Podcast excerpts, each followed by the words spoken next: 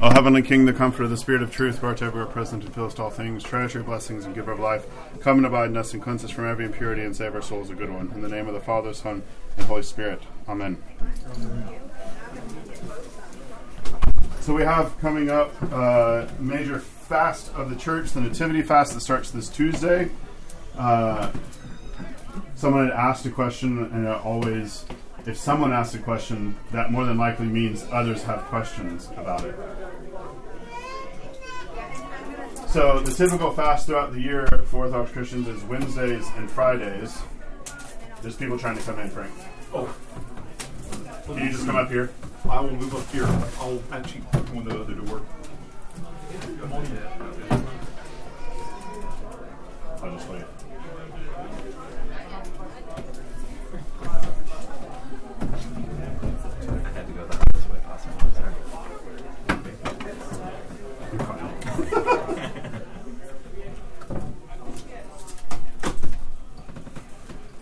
So, the Nativity Fast begins this Tuesday. Uh, this is a forty-day fast for preparation for the Nativity of our Lord, Christmas. Uh, this uh, is, in many ways, kind of a mini Lent. Uh, it's one of the larger, right? It mirrors the Lenten fast. Although, if you actually sat down and counted how many days you're fasting uh, with Lent, uh, you'd think that counts Holy Week, and you think that counts the week before Lent, but it doesn't. So you're actually fasting more than forty days with Lent.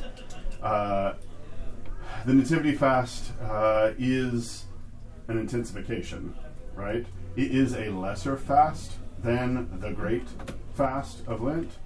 Uh, historically, the Great Fast, uh, Lent was the preparatory. This is where the catechumens were taught. This is where it was all uh, going up into uh, Pascha, Easter, where all of those who are to be received into the church, uh, illumined by baptism, uh, they've been prepared the whole way there during that time.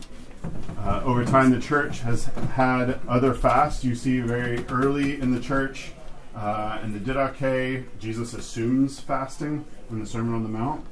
Uh, that Christians fasted on Wednesdays and Fridays. So on a typical week throughout the year, Wednesday and Friday is a fast day. For sake of brevity, without getting into great details, that basically is no meat, no dairy. Uh, that uh, there's a few weeks where that's not the case, like after Pascha, after Christmas, after um, Pentecost, there are these, and then there's also uh, right before Lent, because we're not going to fast like the Pharisees, right? We're, then we eliminate basically the Wednesday and Friday fast. As I've been talking about with Orthodoxy, it's not just a bunch of ideas you get in your head, right? It is something that starts to inform and shape your heart and your practices, what you actually do with your time, your money, uh, your dedication, your attention.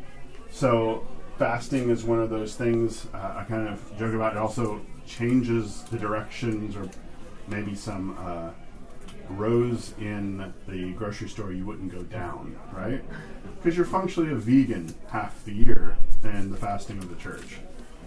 Uh, so in saying this, this adjustment takes time. This might be one of the hardest adjustments over time. Because what do Americans eat? Meat.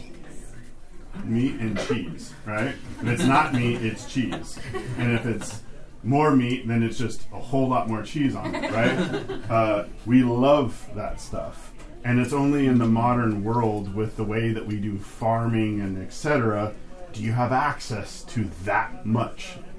Uh, I had a friend uh, in seminary from Uganda. Do you know how often they eat meat? Christmas and Easter. A goat. That's it. They ate beans and rice and maybe one other thing through the year, right? That is their sustenance. So we had a lot of interesting conversations about fasting in Africa, but that's a whole other topic. Uh, part of the challenge for us is because we eat abnormally compared to any other culture historically, right? We all know this because we feel it, right? Uh, The reality of the fast, and so there's many dimensions to this. There is obviously a spiritual, the, the most important thing is the spiritual dimension of it. But as we've talked about, and as you're encountering Orthodoxy, spirituality is not just ideas or pious feelings, it's also what you actually do. So fasting uh, requires a sacrifice, especially if you're used to bacon and eggs every single morning. You probably, if you're young, that works. I don't know if that's going to last forever for you to be able to eat like that. But to get used to a different pattern of eating, there's different ways of approaching fasting. It's not, and the fathers talk about this, it comes up in the hymnody, especially once we get to Lent. There's a lot of hymns. It's like, great, you're not eating, this is my rendition, recent, recent translation here, okay? Great, you're not eating meat and dairy, good you, but you're destroying and eating your brother, right? Like, that's not the point of the fast. I think I told you about the Chekhov story about, like, the parents who are, like, following the fast. They end up, like, killing the child because they're not following the fast. It's a, it's a typical Russian story. I know, I think Chekhov is Ukrainian, but that's a whole other thing. That's a whole other thing. Okay. So the reality of fasting is uh, not just not eating something, right? It is a rebooting of your entire way of relating to the created world. Because how much we just eat stuff. And not just mindless eating, but even we sit down, we might say thank you, and then we're just like, right? Uh, we don't even think about the animals that were killed in order for us to be able to eat that much meat, right? And we've lost all touch with even where this comes from in the first place. So part of what fasting does is recalibrate our relationship to creation so that it recalibrates our relationship to God. You will realize if you embrace the fullness of the fast, or even just a shadow of the fullness of the fast, how much you depend on food to just get through stuff. Your emotions, your feelings, ups, downs, all of it, right? What'd you say? Your children. Your sh- That's what alcohol is for. So, but once you see what, what fasting does is it allows you in a way to step back from yourself. Just like prayer is supposed to, just like almsgiving is supposed to make you step back from money and be like, this isn't really mine. This is God's. Uh, this food, like, thank God I have food. And you, especially if you embrace the fast, uh, even aspects of the fast, you're going to come back once it's over and be like, whoa, food. I want to give you a pointer. I'm probably going to repeat this in Lent. But when, if you, especially if you go full with the, the Lenten fast and you get to Pascha, you need to be careful. This is practical one oh one advice here. You're, if you have not been eating meat and dairy for sixty, seventy days, and then you get to Pascha, and you're just like, hello! It ain't going to be fun, okay? So, yogurt, Pepto-Bismol, uh, other things. Or, actually, the advice of the church, and this comes through in a lot of homilies, is we keep the feast spiritually. It's like, we learn how to keep it spiritually. We are... are Especially, I think, you get the fourth or fifth, fifth week of Lent, and this is going to happen with the Nativity Fast, especially because we're surrounded by uh, the Nativity. Do we need more chairs? More air. More air. I also still have the heat. I never turned the air on today. But yes, we need more, we need more room. Yeah. I would love, I'll, I'll order, I'll order some more room. You know, we can knock out that wall right there. Yeah, the nursing mothers would love that. Um, so the most important thing, and the fathers talk about this, if you're going to embrace the fast, you need to embrace prayer and almsgiving. They go together, right? Uh, a lot of the fathers will talk about when you embrace fasting, uh, again, Jesus assumes that we're doing this, right? When you fast, when you pray, when you give alms, right? Like, this is assumed that you're doing this. This was the ancient Jewish way of doing things, the early church. That's what they did. You, your prayer has to be, and the fathers would talk about almsgiving as, and fasting as like giving wings to prayer. On some, you're like, I don't really understand that. If you do it, you'll understand. There is part of the wisdom of the church, part of wisdom in general. Who of us growing up are like, yeah, Dad, yeah, Mom, and then ten years later you're like, the, the same things are coming out of your mouth, right? Like, this is the wisdom of the church. He tells you something that you think you might know better, but the reality is you actually do need to attend to it. So, many of you, I'm going to guess, are brand new to Orthodox fasting. Maybe you picked up a little bit here and there with Wednesdays and Fridays, or at least trying. It's going to take some time. Uh, the whole point of this, there's a pastoral element to this. You don't, if you want to talk to me and say, like, this is what we're thinking, I'm like, sure. Because some folks are like, we're going to do the full fast. I'm like, okay, you've never done it before? You have kids? Little bit by little bit, right? It's okay for you to have to, like a, a marathon. I'm not going to go out and run a marathon in two days, right? Why? Well, I don't really like running. But two, I haven't prepared to run a marathon at all, right? So there's no way I'm going to do it. I wouldn't even, I probably wouldn't show up because I'd be like, I didn't prepare. I'll eat something instead. Fasting, so let me give some examples. In the early church, there was a lot of variety of fasting going around. Uh, you all have heard of Ramadan, right? That was our way of fasting before, too. There was a lot of varieties of fasting uh, in Orthodox, uh, in Christian cultures.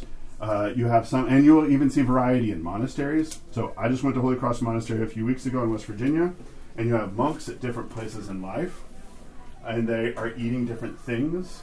Some of them, I would say, a little bit more healthier, and some not as healthy. You, the healthier ones are usually the older ones because the doctors say you can't eat X, Y, and Z, and the young ones are like, let me eat as much bread as possible, okay?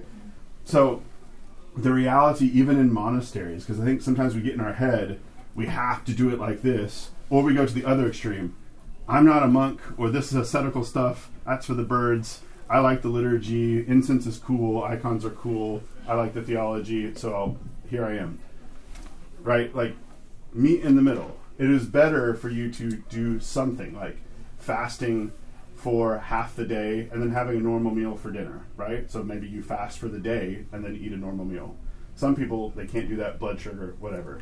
There are others, the first two meals of the day, no meat, no dairy. Dinner, when the whole family is together and you got kids, maybe that's the time you do some meat and some dairy. And maybe one of you is like, I want to fully embrace the fast. And so you affra- refrain. Maybe you make a little something else. This also gets challenging with families, right? Make two different complete meals. That's besides the budget. And part of the idea is that you're actually eating less, right? And that and that money that you're saving, that's something that you give for alms, right? That's the way the Father's talking about this. So there's all sorts of different configurations. Maybe you just pick up, we're going to do Monday's a strict fast, Wednesday's a strict fast, Friday's a strict fast. And in a few years, or a year or two, right, you have some goal. Like next, uh, this Lent, we're going to try a little bit more. Because it's really, practically speaking, how many of you have enough vegan meals in your recipe book that you actually want to eat?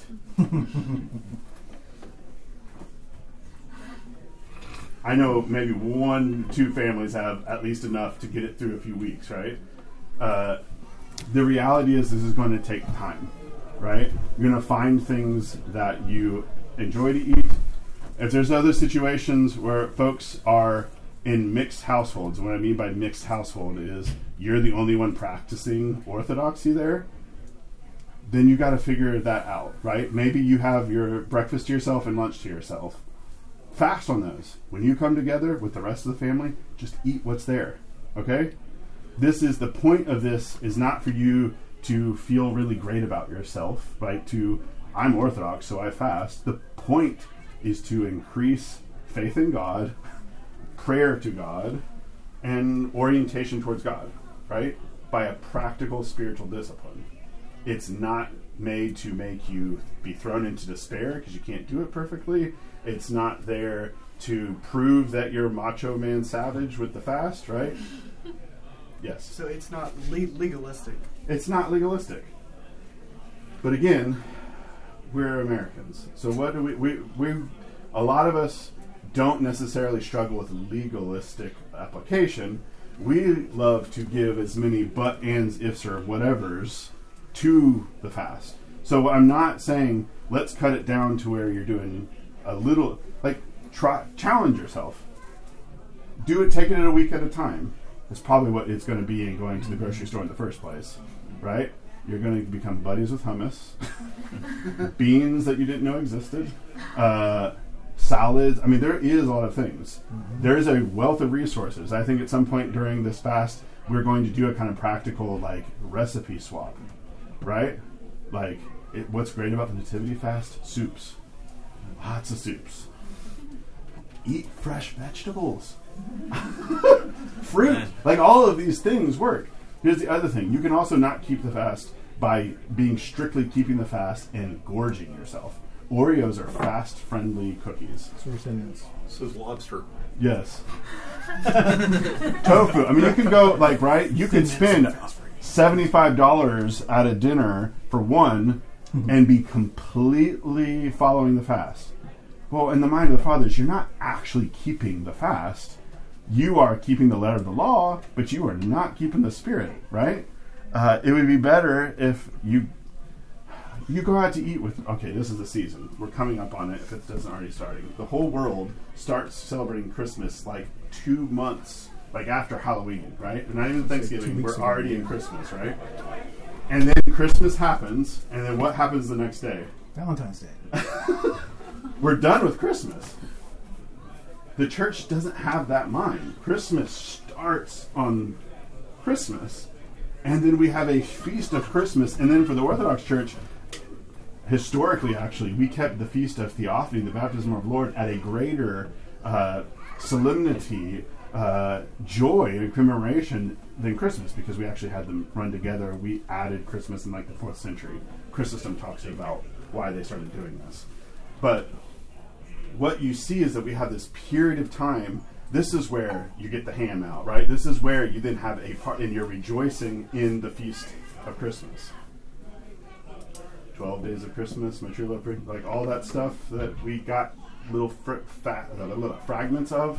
We don't really have twelve days of Christmas in Orthodoxy, but we can kind of do that. But needless to say, if you have specific questions, just ask me. Uh, and come up with something together of all the times. Uh, uh, but don't don't try, experiment, don't lose prayer, don't lose sleep about it. But if you need help with guidance about it, just ask. Okay? Shoot me an email. Catch me at coffee hour. All right, I think I've talked enough about... Yeah, I think I'm done. Fasting. I think we're done with class, thanks. Could I make a quick announcement before we move to Father yep. Raphael's? Um, I'm going to the monastery this week. I'm going up on Wednesday and seeing the rest of the week. So if there are prayers you want me to take along, please let me know. Um, the, the monks there, they don't just say they'll pray for you. They really do. So if there are prayer requests you need to take along, just uh, email me. Right. I've been there when they do the commemorations, and they ask me to help because there's stacks of commemorations. All right. Well, it was a good thing this is a short chapter. I'm doing you a solid. Yeah, you were. Okay. Um, so I think I might have the easiest chapter so far, because um, it's just all very straightforward. There's almost no theology in this chapter, it seemed like to me. Very little, anyway.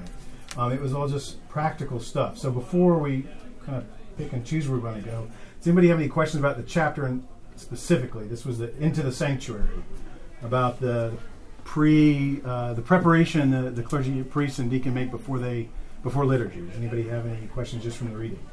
Okay, excellent. Um, so I wanted to use that as a little bit of a jumping off point. I want to talk a little bit about some of the stuff that Frederica mentions in the book, and kind of use that as a jumping off point as well. So um, I think this was covered in like each of the like the, the the men's study group and the women's study group. I think this question came up like at the very first time both of those groups met, And it was about the antimens. You remember the antimens that she describes in here? Were any of you at those study groups on Saturday when Father brought... Okay, did he bring it out? I can't remember if he actually brought it out or not. He did for us. He did for you, okay. Um, if you Google antimens, I don't have a picture of it, but you can find a picture of it. Um, so, it, it's it's up there on the altar underneath the gospel, just like she says. Um, she, I think in the chapter mentions, if you look at the altar, you'll see a white cloth. Ours right now is red. I think it usually is red here. Um, so when the doors are open... Actually, when the doors are open, it's, the red cloth is already taken off. But you'll see the altar, or see the, the gospel book on the altar. And then underneath that, there's a fabric folded up. And, and that's the, um, it's, I can't remember the name of it. It's the, there's a, there's the antimens, and then it's folded up in another cloth, right? And they're all folded up together. And then all of the preparation for communion after the great entrance takes place on that antimens, okay? Um, So, and I don't remember if she talked about that here, but the, the and I know Father talked about it in those groups, but that the, the kind of origin of this comes from the early church doing their liturgies literally in the catacombs on the relics of the saints, right, the martyrs. That's where they were celebrating the liturgy. And so to this day, we still celebrate the liturgy on the relics of saints. Um, I couldn't tell you who the saint is that we have a relic of in our antimens, but um, there is one sewn into the corner. Um, so she talks about that and how then um, that, that it is it is essentially the antimens, which um, it's easy just to think about as like the tablecloth or whatever, but it really is a document. Um, ours is signed by Archbishop Dimitri. We haven't gotten a new one since well a few years, but and it says for I think it's actually says Knoxville, but kind of put in parentheses Greater Knoxville. Um, it, it, it says our, our parish, and it says the author. I don't remember how it's worded, but and it's literally signed by um, Archbishop Dimitri. Um, and so this is it is a document. It is the document that says the priest in possession of this has his um, his authority, the bishop's authority to celebrate the divine liturgy, because ultimately it is the bishop who is the uh, not just the the um, not just the overseer, but but ultimately the priest is uh, celebrating the divine liturgy as his proxy. So during the divine liturgy, whenever I say something to Father, uh, I say Master bless. I say, you know, uh, what else do I say? Master bless. It's usually Master Master bless the incense, or um, and, but that's usually what we would call the bishop. But because he's acting in the, as a proxy for the bishop, the deacon always refers to him as Master. Um, so there's just little things like that that are kind of hidden from, from most observation, but but once you're a little bit more inside, you might see these little things. Um, so I wanted to mention that, yeah. So he's like the, the priest priest. Yes, yes, very much so. Um, in fact, in ancient churches, behind the altar, um, there would be a circular bench, or even, depending on the size, series of benches, right? Like a little tiny... amphitheater thing going on, right? And all the priests would sit there to the sides, and the bishop would sit in the middle. Um, and the deacons weren't allowed to sit, so. Um, or still not. So, um, but yes, he is essentially, and, and if you think about if we the development, if you will, of, of how the church was structured, I think um, Frederica mentions that from very early on, we definitely had structure, right? If you read the letters of Saint Athan- uh, Ignatius, right, it's very clear that there is definitely structure already. Um, I mean, Saint Paul is talking to Titus to teach him how to be a bishop, right? It, it's there right from the beginning. The book of Acts. Exactly. Uh, so um, there's definitely structure, but yes, the, the, in the early days, it would have been um, the, the whole church of the city would come together, and the bishop would preside, and he'd be assisted by the priests and the deacons. And then eventually it got too big to all do in one building, so we're like, okay, well, the senior priest, you're going to go and serve the liturgy with my blessing over there, right? And then that's, so we get this development of how that begins to meet the needs of the growing church, right? Um, so it's this antimens then that is the, the document, if you will, the certification. And so if, like when we had liturgy outside during COVID, that went with us outside.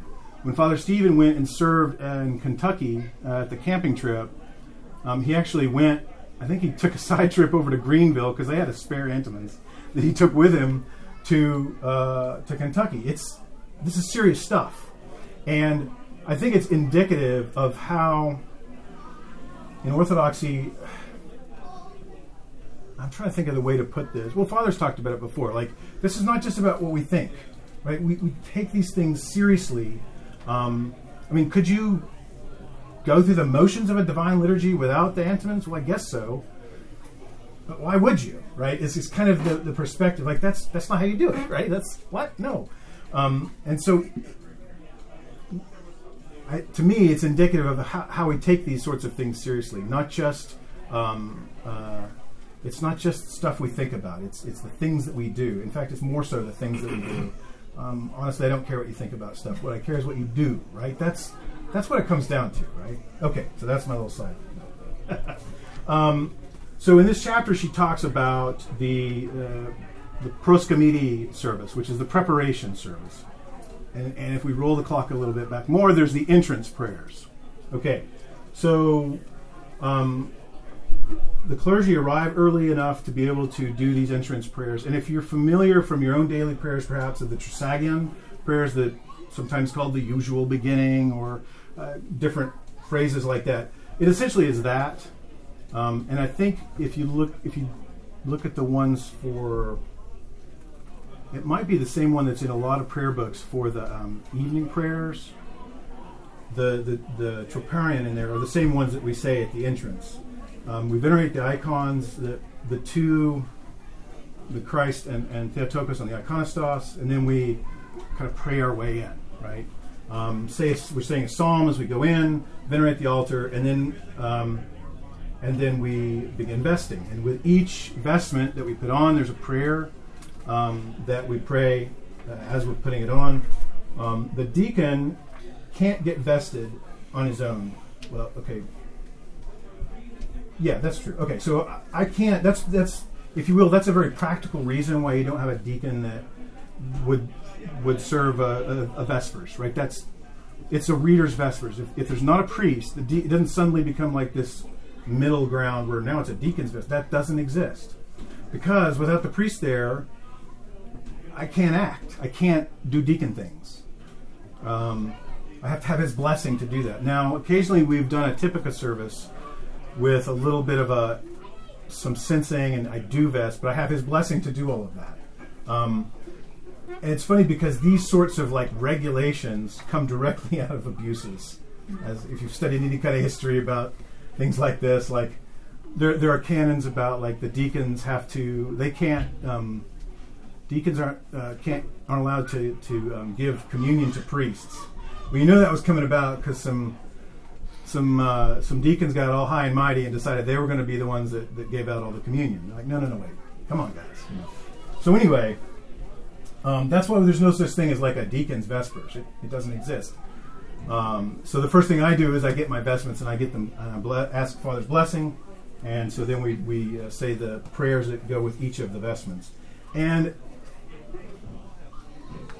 this happens a lot in Orthodoxy, where there'll be the, the prayer is actually a lot of times like a quote from the Psalms or like two or three Psalm quotes kind of squished together that somehow mention what you're doing, right? They somehow directly uh, connect. So, for example, um, when we put on the, the robe, the first one, my soul shall rejoice in the Lord, for he has clothed me with the garment of salvation and with a robe of gladness.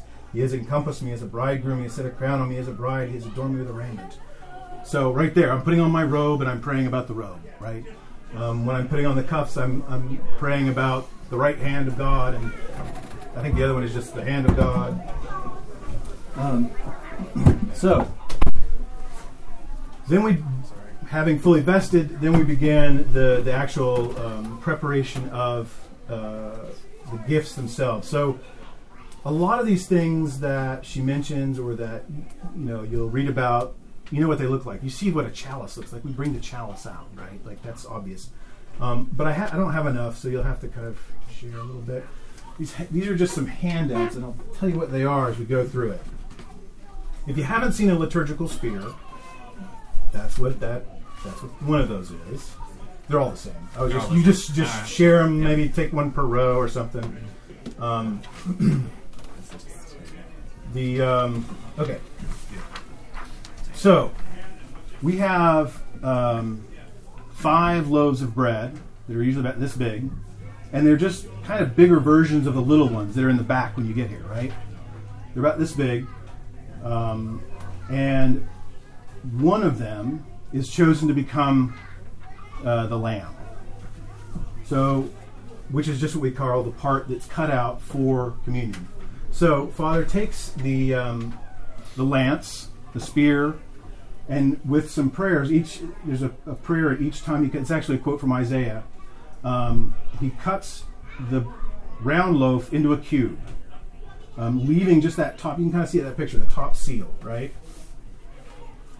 And then through then the the next loaf begins taking out pieces for other other commemorations. Right? The first one is the Lamb. It is Christ. It will become communion itself. The rest of them are commemorations for saints or our loved ones. Um, so the second one is for the Theotokos, right? Um, and that's what that next little circle with all the triangles on it is. As he's preparing these things, that's how they get arranged on the plate, or paten, which just means plate. So a lot of these words that sound cool in Greek just are boring, which I kind of like, actually. Um, so the paten, that's how that gets arranged on the paten. I have a quote here I want to share in just a second that talks about if if only that center portion is becoming the Eucharist, what's going on with the other ones? Um, because the little bread's in the back, if people write down their, their um, names and send those up, um, all of those also get put on the paten. They are not going to become communion. They are added to the cup after communion. All of everything that's on the plate besides the lamb is added at the end. After we go back in, we, we put those in the chalice. Um, so, let's see. When the celebrant takes out a particle of the prosphora, that's the little breads that are in the back, for a brother who is living, quote, because it is placed near the Eucharist bread, when that becomes the body of Christ in the course of the liturgy, the particle too is immediately sanctified. And when it is placed in the chalice, it is united with the holy blood. That is why it transmits divine grace to the soul of the one who, for whom it is offered. So a spiritual communion takes place between that person and Christ. If the person commemorated is among the godly or those who have sinned but then repented, that person receives the communion of the Holy Spirit invisibly in his soul. So it's not a replacement for communion, but that's what's going on with these particles, both the, the pieces uh, that we include for the Theotokos and the, the ranks of saints, the living and the dead, the mi- commemorations we make.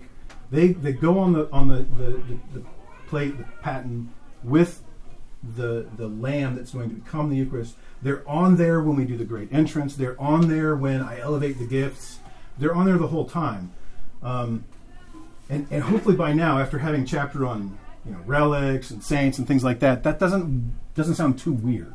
Because it is a little weird, right? Like somehow that just because I remember you with this little piece of bread and it's sitting next to the Jesus bread, like that's going to do... Well, kind of, yeah. I mean, it's it does sound weird, but but that's... That's what's going on.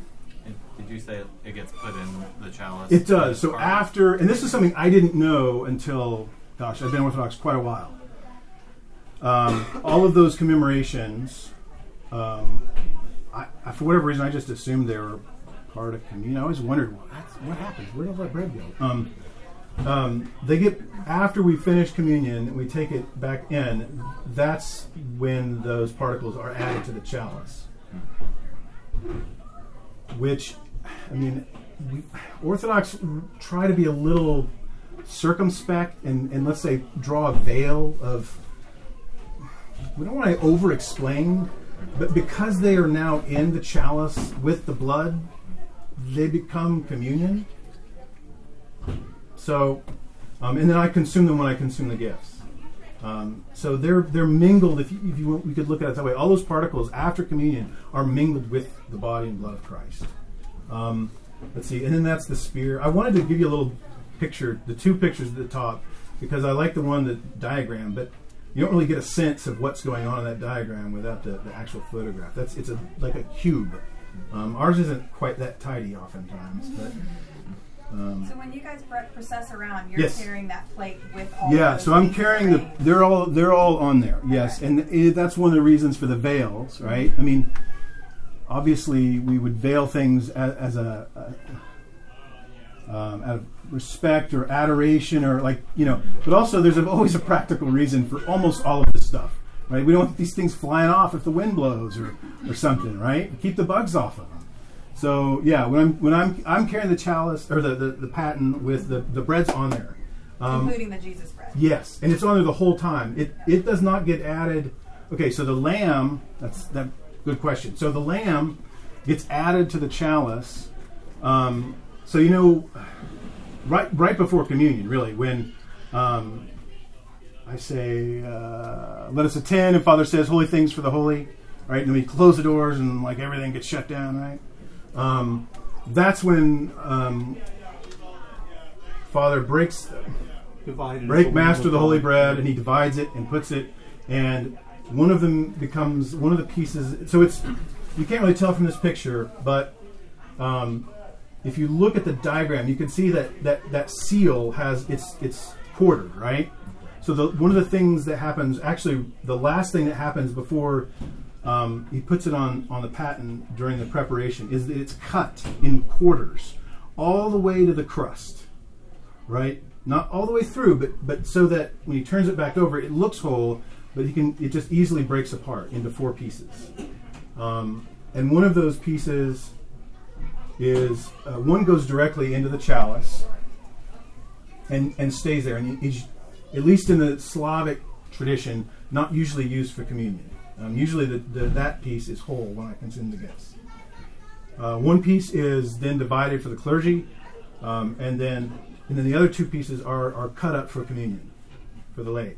So, um, yeah, so it's added right right before communion, um, and then hot hot water is added first. No, no, hang on. Okay, so um, first the the it's divided. Right? And then the first piece goes in, the one that's just for the chalice. Since we have two chalices, he breaks that one in half and puts a piece in each chalice. Um, and then I add the hot water, um, which it'd be best if it got to you. It was still hot. I know sometimes it's not, but that's just the way it goes. Um, and then after, so then um, the clergy commune, um, first from the bread just in our hands, and then out of the chalice. So the clergy commune the gifts separately. Um, like from each other, not anyway. So after that is when then we cut up the, the last two pieces and put them into the chalice. Um, so I mean, this is why for, there's a real practical reason again why the choir is singing these hymns, because it takes us a few minutes to get all this stuff done, and and and because at this point this is the body of Christ. We can't just like be willy-nilly back there like the Swedish chef, right? We've got to be careful because we've got to keep track of these crumbs. These are this is the body of Christ. Um, I mean, this is this is it can be a an ex, a reason for uh, reprimand, for for um, discipline if you're careless with this sort of stuff. Depending on the bishop, even an accident with the gifts um, or with Eucharist is gonna you know you're gonna have to take some time out. Even if it's an accident, because you clearly weren't careful enough. Um, so, so it takes time to cut the stuff carefully and, and put it in the chalice. Um, so, just um, if I could, yeah. Um, it, everything he's describing here is is is done for a reason, like the words that accompany it, uh, the words that are being said when the zeon and hot water is poured in, into the chalice. Uh, or or um, or when um, when the when the lamb is divided, I, I shouldn't. I, I keep saying divided.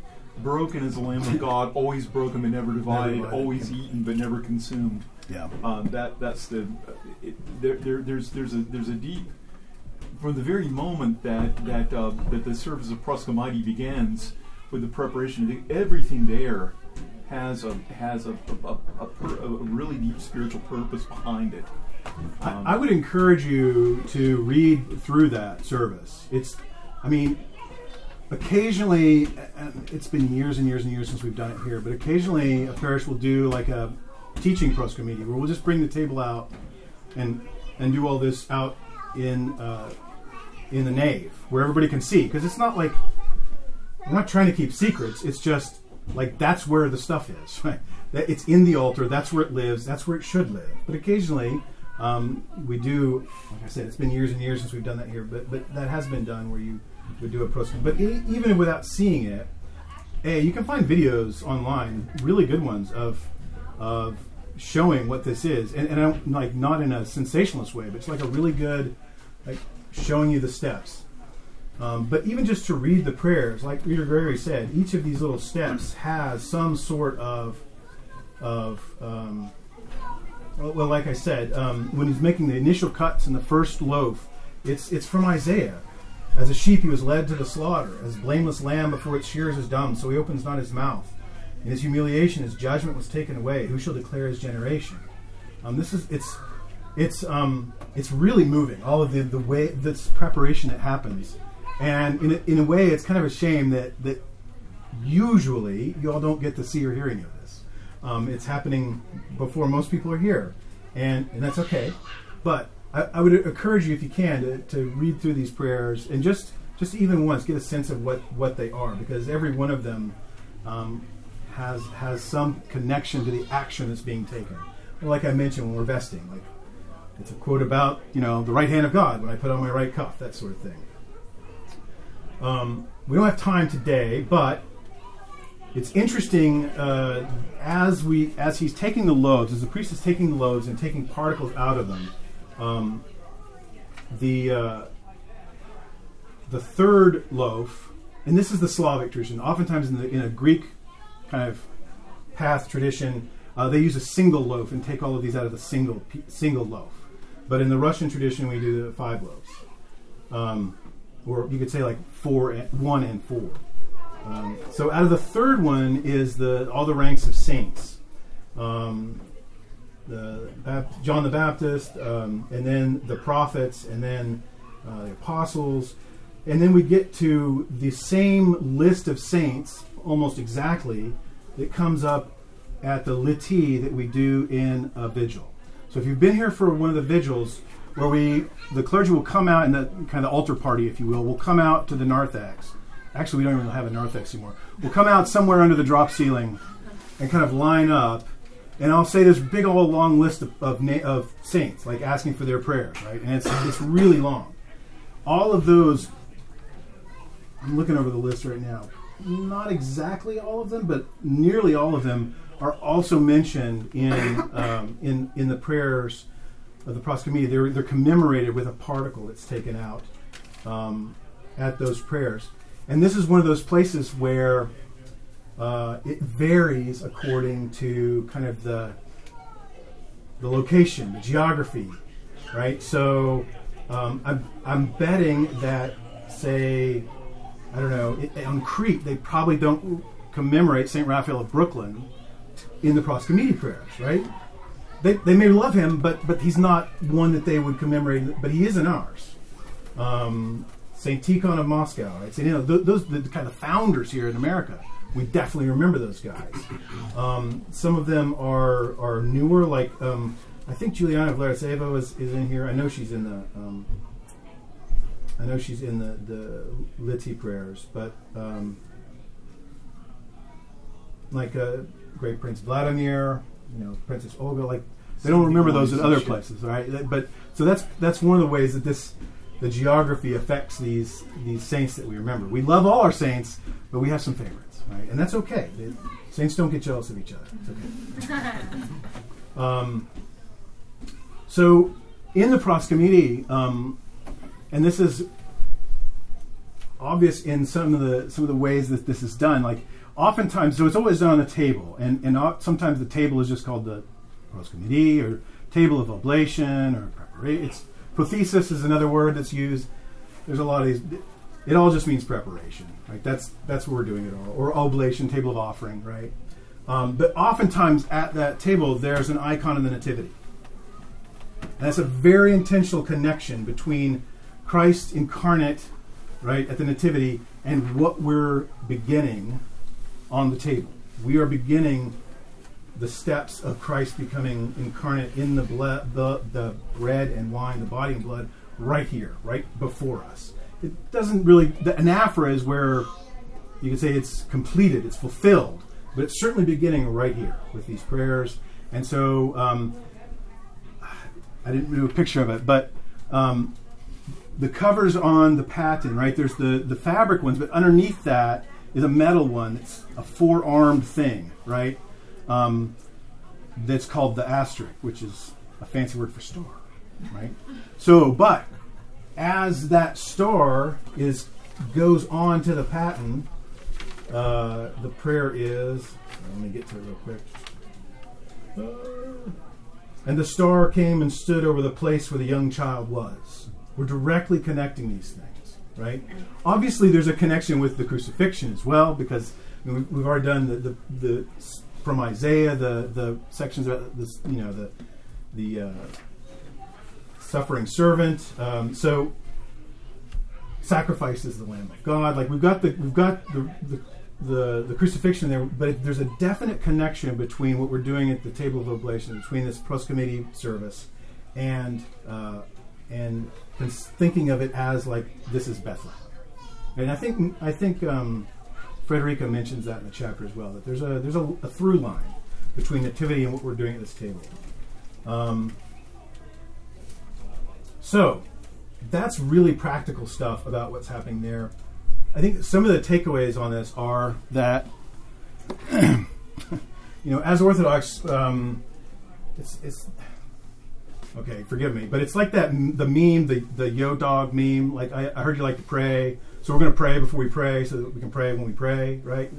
That's my version of that. But like as Orthodox, like we really like to pray, and so before we pray, we're going to pray, and then after we pray, we're going to pray that we prayed, right? And so this is, like, you can't even really say it starts here.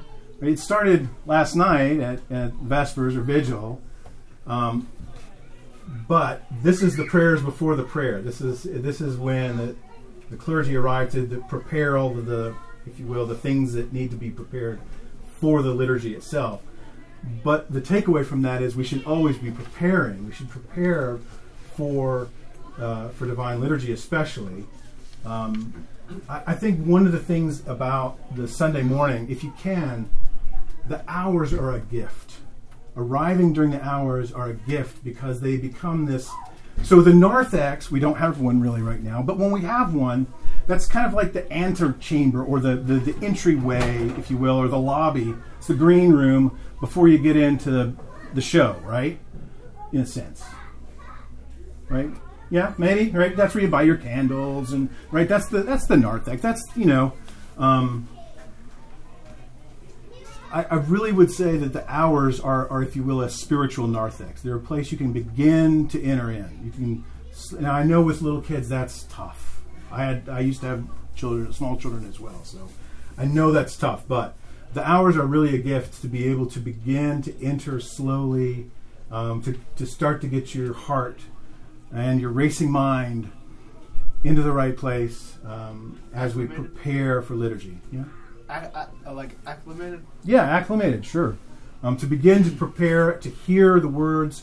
Um, I would recommend a book by Saint Nicholas Cabot-Salis called, I think it's just Commentary on the Divine Liturgy, and he steps through how each of these things. Um, a way how each of these these um, parts of the liturgy can work on our hearts to prepare us, to to enter us into closer and closer communion with God. Um, it's it's a, again, it's a very, on one level, it's a very practical kind of book. Um, he doesn't, I mean, if you can say that mystagogy is practical, but but it's it's not, um, it doesn't go on chapters and, you know, pages and pages about one particular little Um, point. He really just says this is for this, and this this is how we prepare, and think about how this prepares you for that, and uh, it's it's really good that way. So uh, that's that's a good one to begin uh, thinking about how you can prepare for Divine Liturgy. Um, I was going to see how much time I actually have left because I don't want to run over. Oh, just a few minutes. Okay.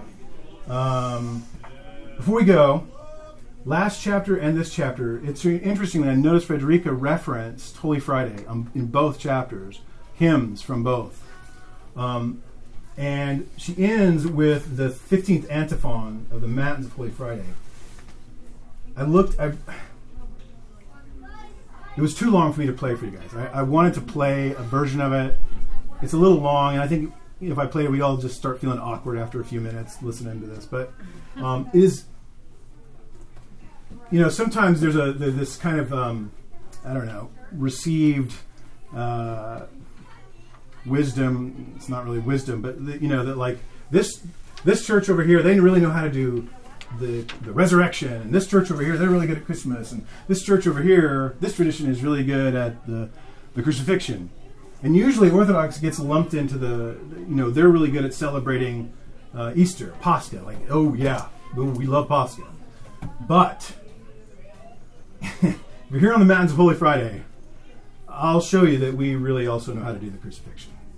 Um, and this fifteenth antiphon is Um, it's probably very, very ancient. Um, certainly, the the you find almost exactly the same phrases in a really, really old uh, work by Melito of Sardis, um, which is very, very early, really, really early.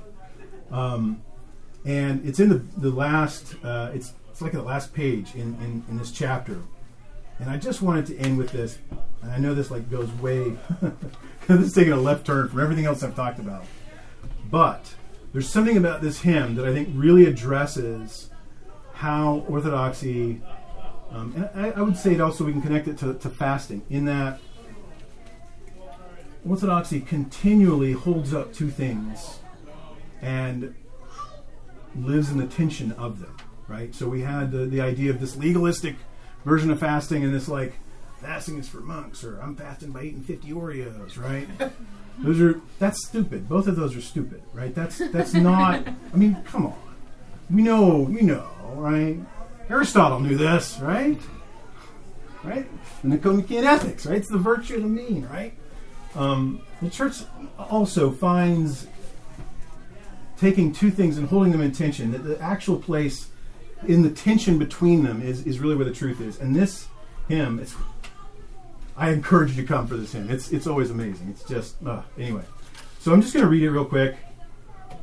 And like I said, it's the fifteenth antiphon of the Matins of Holy Friday. So we've, we're in the middle of this service, we're re- or through the course of the service, we're reading selections from the gospel.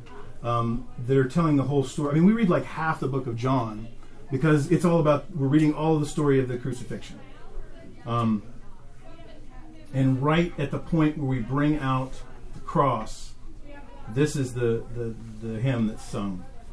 Today he who hung upon the earth, excuse me, today he who hung upon the, oh, that's a bad, I'm going to read out of the book. That's a bad copy-paste error, sorry. He who hung the heavens above the earth. Yeah, I don't. Okay, today he who hung the world upon the waters is hung upon a tree. He who is king of the angels is crowned with thorns. He who robes the sky with clouds is robed in purple mockery. He who set Adam free in Jordan's waters is slapped on the face. He who calls the church his bride is nailed to a cross. He who is born of the Virgin is pierced with a spear. We worship your passion, O Christ. We worship your passion, O Christ. We worship your passion, O Christ. Show us also the glory of your resurrection. Um, that one, boy, slapped on the face. Whew, sorry. I, every time I hear that one, it just uh, nails me. Um, hmm. Any questions about any of this or anything at all? Actually, I, I, I told Father Daniel I was going to, um, because this was a fairly practical chapter, I would also open up for any kind of practical questions about, you know, anything. See that we're like, what is that thing over there? What are they doing over there? Any questions? Or? One, one observation just based on what, what uh, we've covered today. Um, talking about the preparation for for uh, the, the the Holy Oblation and for the Divine Liturgy, one thing that is a really good way to prepare that that uh, that, that my family's done before um, is is is baking the parosra loaves. Mm-hmm. They they're called the Holy Korban and the church that I, that I came from, but I, I remember one time I was sitting at the computer and and uh, and and I heard my wife talking to my daughters in the next room in the kitchen, and and she was teaching them how to bake the the prosra, and uh, the prayers that you say while you make that, and the now we pray for those who we love, and we press the seal down into the in, into the uh, into the dough to make to imprint it. Um, it it's it's really a way that the laity can can be involved in in uh, in in, uh, in participation. Like when I was chrismated into the church myself, uh, well, the loaf that was used uh, was the one my wife my wife baked. Mm-hmm. So uh, it's a it's a there there are people here in the parish that, that know how to do that and be happy to work with you on that. And. and I mean, we, we're de- detached from it largely today because of, well, the stuff that Father was talking about earlier. But but this whole preparation is really the preparation of the gifts of the people. Like, in one way or another, the wine and the bread have been provided by the people, right? Usually the wine is just money, and then we order it from the monastery in California. But someone in the parish has baked the bread. Today it was Brad Rogers. So... Um, He just recently learned how to do that. So um, this this this is where we talk about, you know, returning the gifts of God. Or bring we bring our gifts and, and God blesses them and, and He gives them back to us. Um, this this proskomedy or this this prothesis or oblation is all um, that's where that's kind of the, the center of where that begins. So any other any like questions or I know I, I went pretty quick. Yeah, Matthew. Uh, demystifying words, oblation. Yes. Uh, offering. Yeah, some words I don't like to demystify sometimes because I think it. it and I, this is not. I'm not picking on you, but th- because I think it'd be better to learn what we're talking about, right? And, and sometimes it's okay to have kind of foreign-sounding words in our vocabulary. Um, it, it can make us pause and go, oh, "What is that thing? Yeah. Oh, okay." Like we could call it the bread box, right? But articulacia sounds a lot better, right? That's the Greek. It just means bread box. But the tabernacle that sits on the altar where the reserved sacrament is, like in English, we it'd be the bread box. That's that sounds boring, right? Um, so, you know, um, but yeah. So I'm I'm I'm happy to demystify words too, though. Yeah. If if I haven't actually introduced myself to you, I apologize. Um, I'm kind of shy, so there's that. Um, but but I'll be happy to, you know, say hi. And I think I know almost everyone's name, maybe, but I probably have forgotten it. So, yeah. I read something that said um, uh, these doctors did a study that uh, not only is Orthodox fasting beneficial for you spiritually, it's like the healthiest way of, of fasting you, you, you can do. That's good to hear. Any other questions or thoughts or comments? All right. Well, um, if, like I said, if I haven't reached myself, please come up and grab me and, and I'll uh, say hi. Um, I think let's let's end with prayer here. And I don't have this one memorized. Forgive me. Lord, now lettest thou thy servant depart in peace according to thy word. For mine eyes have seen thy salvation, which thou hast prepared before the face of all people, a light to enlighten the Gentiles and the glory of thy people Israel. Amen. Amen. Have you seen this? No, I haven't. That's the... Uh